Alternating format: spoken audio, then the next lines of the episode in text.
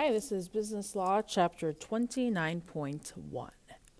What is commercial paper? It is a written promise to pay, and the most common form is a check. It's impractical in all instances to carry cash or gold or other items of value to make payments on debts, so commercial paper was developed for such instances. The UCC, the Uniform Commercial Code, contains most of the laws that govern the use of the commercial paper. Commercial paper was developed as a safe way to pay debts without the same threats of loss or being stolen. Imagine having to carry around $10,000 or more when you went to a car dealership to buy a car. If people knew you were likely to have large amounts of cash on you, you would be more susceptible to thieves. Commercial paper can still be lost or stolen, but it's harder to cash in than currency. If I lost a $100 bill, anyone who finds it could now claim it as their own and spend it. If I lost a check written out to me for $100, it would be harder for someone other than me to cash it. Not impossible, but harder. And then it would be easier for me to get my money back if I found the person who had cashed it. Nowadays, when I get paid, my money is directly deposited into my checking account. Since the bank is using my money until I need it, I don't allow them to use it for free. Some checking accounts let the bank use their money, and then in exchange, the bank uh, pays the depositor interest. Since interest rates are pretty low, I personally don't look at interest rates when deciding which bank I choose to hold and, in essence, use my money. Instead, I look for other perks that they may offer. For example, a free debit card or no monthly fees and free reimbursement of my ATM fees. To me, this is worth more than the pennies a month that I would get in interest. My current bank reimburses any ATM fees that I incur, which can be $5 or more, because some banks charge for not using in-network in network ATMs and then the ATM machine, machine itself also charges. I don't have to keep a minimum balance. Some banks do charge you if you don't have a minimum balance. I do have an account. Uh, it's technically a checking account, but I don't use it. I don't write checks off it. Um, but I do have this account where I need to keep an average of $1,500 as the daily balance for a month, or else I'm charged a $6 fee. Although that's a fairly steep fee, I don't mind because they do offer a method of collecting money from people that I want to be able to use. So I do have um, money that is coming into me that I need to be able to collect, and this particular bank has the ability to do that. that. My other bank uses Pop money, and this one uses Zelle. and I'm able. I have uh, money that comes in that it needs to come in through Zelle, or else it's the, it's the at least it's the least costly way for me to get the money. So anyway, this way that I know that if something happens, I'll have at least fifteen hundred dollars readily available, and it only costs me six dollars maximum to use it. So that's a pretty good comfort as well. But my main bank, um, I use it because I have no monthly fees. They reimburse all my ATM fees. Um, there is some interest that I get, but it's it's you know pennies a month, so that's no big deal to me. The banks have to compete with each other to become the debtors of the depositors. Yeah, the bank is actually the debtor of their depositors. They have their money, so they're in debt to us. If you find a good bank, it can be a win win situation. The bank gets to use my money and lend it to others, making money off the interest charged, and I keep my money safe without having to carry wads of cash with me. My money is there when I need it, and if since I have my money in an FDIC bank, it's federally insured up to $250,000. There are two types of commercial money unconditional orders to pay money and unconditional promises to pay money. An unconditional, in this sense, means the order to or the promise to pay does not depend on another e- event. For example, if you had some paper that says pay to the order of John Smith after he feeds the chickens, it would not be considered commercial paper because it's dependent on John first feeding the chickens. So it's not unconditional. So there is a condition on it. An IOU is also not considered commercial paper. It only acknowledges a debt, but it's not considered a promise to pay. The four main types of commercial paper are a draft, check, promissory notes, and a certificate of deposit or a CD. A draft and check are considered unconditional orders to pay money, while the promissory notes and the CD are unconditional promises to pay money. A draft is an unconditional written order by one person that directs another person to pay money to a third person. The person directed to pay may be an actual person or an artificial legal person, such as a corporation. The order may even be made out to cash or to bearer. Then whoever is in legal possession of the order may collect. The order, however, must be effective upon demand or at a definite date. The person who orders the payment is the drawer. The person to whom the draft is payable is the payee, and the person who pays the payment is the drawee. The drawee is usually the debtor of the drawer. For example, Joe orders that Gate Bell Bank pay Tina upon demand of this draft. Joe is the drawer, Gate Bell Bank is the drawee, and Tina is the payee. Gate Bell Bank is the debtor of Joe. Drafts are sometimes classified in terms of the time of payment. A draft payable on sight or on demand is known as a sight draft. The drawee is expected to pay immediately upon being presented a sight draft. A time draft is payable at the end of a specified date on the draft. Acceptance is the drawee's promise to pay the draft when due. This promise is usually evidenced by the signature of the person accepting on the front of the draft, along with the words accepted and then the date. When a draft states it is payable for a certain period of time, the time starts immediately from the date of the draft. Most common commercial paper, although checks are usually written on special paper issued by the bank, they can be written on anything, even toilet paper.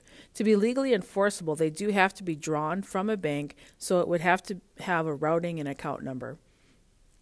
Every year, you'll hear of somebody who pays the IRS on something other than a check. They write a check to them other than the special the special paper that they got from their bank. But as long as you know they can write on there pay to the order of irs and then um, have the routing and the account number that it's being drawn from it's a legal check and the irs can cash it banks agree to honor or pay the check as long as there's enough money in the account to cover the check this is part of the agreement that the depositor has made with the bank the bank could choose to honor the check even if there isn't enough money in the account. The bank doesn't just do this out of the goodness of its heart, though. If it pays a check and there isn't enough money in the account to cover the check, then they'll charge you a fee, and it could be upwards of $30. Because a bank has to honor legal checks presented to them that have sufficient funds, they have to keep a large percent of the deposited money on hand so it can handle day to day operations and cover withdrawals and honor the checks. If every single person came into the bank at one at one time and said they wanted to take their money out, the bank wouldn't have enough money at that moment to cover everything. They still have the money, it's just not physically on site. But they do have to keep a large enough percentage to handle for people that would take out large withdrawals on that day. Um, I, I could see where in the summer, presumably, there may be more money on hand as people may be taking out money to go traveling, things like that. It is illegal to write a check for an amount that you know that you do not have the funds to cover. The bank will dishonor the check, which means it will not pay the check. It makes sense that if a dishonored check was used to pay debts, that the person writing the check still owes the debt until it is paid. The mere fact of sending in a check does not satisfy the debt. The check has to actually be cashed and cover the amount owed. Um, there are times when if you send in a check that's really close to the due date of a bill, um, as long as you can prove that it was sent in and, and you can prove it by sending it uh, certified mail so you can have proof of when the check was sent in. And then if the company, the credit card company, let's say, doesn't cash it, then they say, well, no, we charged you a fee, we didn't get it in time you would be able to prove and say, no, I sent it to you on time, you got it, you chose not to cash it, and then they would have to waive that fee. But just know that just because you send in the check does not mean that your debt is satisfied. It's not satisfied until the check is actually cashed. So, does that mean that you're guilty of a crime anytime a bank doesn't honor your check? Well, not necessarily. For example, when you wrote the check, there were sufficient funds to cover the check, but the person didn't cash it for three weeks, and by then the amount needed to cover the check had already been spent. But it is your responsibility to keep track of how much money you have coming in and going out. Every time you write a check, you should record it on a check register and subtract that amount from the bank balance. You should always have a running total of how much you have in your account. It isn't enough to just check your account balance online or through your bank's app. Your bank can only tell you how much money you have in your account at that moment. It doesn't know that checks may have been written and haven't been cashed yet. With that being said, if you knowingly make a check no longer good, that is illegal. If you know um, somebody hasn't cashed a $500 check and you knowingly spend money so that your account is less than $500, um, then you would know that if that check were cashed at that moment, it would not be honored. So any the then it, that is illegal. Even though you may have written that check weeks ago, you've gone and spent money to now make that check um, not one that can be honored by the bank. This is just as Ill- as illegal as writing a check that at the time that doesn't have sufficient funds to cover it. There are times when you write a check and then you decide that you shouldn't pay, or maybe your checkbook has been stolen and someone else wrote checks that they shouldn't have. You can instruct the bank to stop payment of a check or a series of checks through a stop payment order. This can be done orally. For example, if I hired a carpenter to install new kitchen cabinets, I would pay the balance at the completion of the job. As soon as the carpenter leaves with my check, as he's closing the, the front door, a cabinet falls to the ground. I can go put a stop order on that check. I can call the bank up and say, okay, I just wrote a check out, uh, check number 1238, and I need to put a stop order payment on it. Um, so I don't think that the carpenter has completed the job for what he was paid, so I shouldn't have to pay him until he comes back and finishes the job the right way.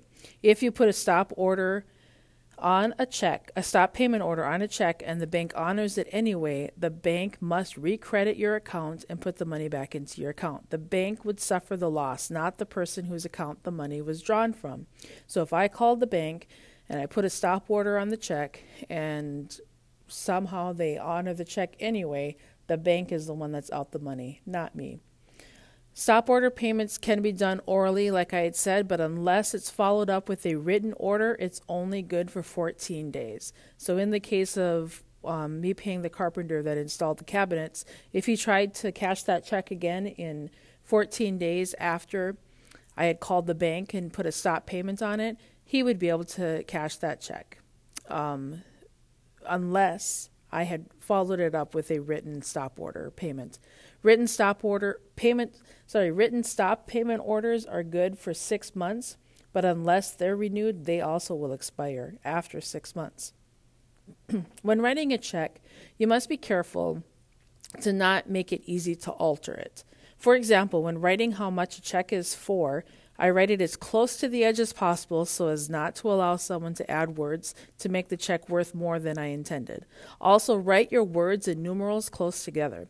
For example, if you write a check for $8 and you would write the words 8 and no over 100 or 0 over 100 and then draw a line to the end. You don't have to uh, you don't have a space between the T in 8 and the A in and and where somebody would be able to write EEN to make it 18 instead. The same goes for when you write the amount in numerals.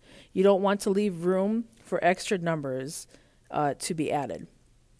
And never, ever, ever give someone a blank check where you sign it but leave the amount or who it's to be paid to blank. They could be trustworthy, but then they have that check stolen from them. Also, do not give anything of value in exchange for a, a, check that appears to have been altered in any manner. A promissory note is an unconditional written promise to pay money. Again, unconditional means that certain conditions don't have to happen in order for this written promise to be enforced. The payment of a promissory note can either be on demand or at a definite time. It's dependent on what is written on the promissory note. The person who executes a promissory note is known as the maker. If two or more people execute the note, they are co makers. Both of the makers can be made responsible for paying the promissory note if the other doesn't. Many financial institutes will not lend money unless something of value is offered as security. If the loan isn't paid, then the bank will take possession of that item or items of value that were offered up as security. When personal property is offered up as a security of the note, it's known as a collateral note. When real property like land is offered up as security, the note is known as a mortgage note.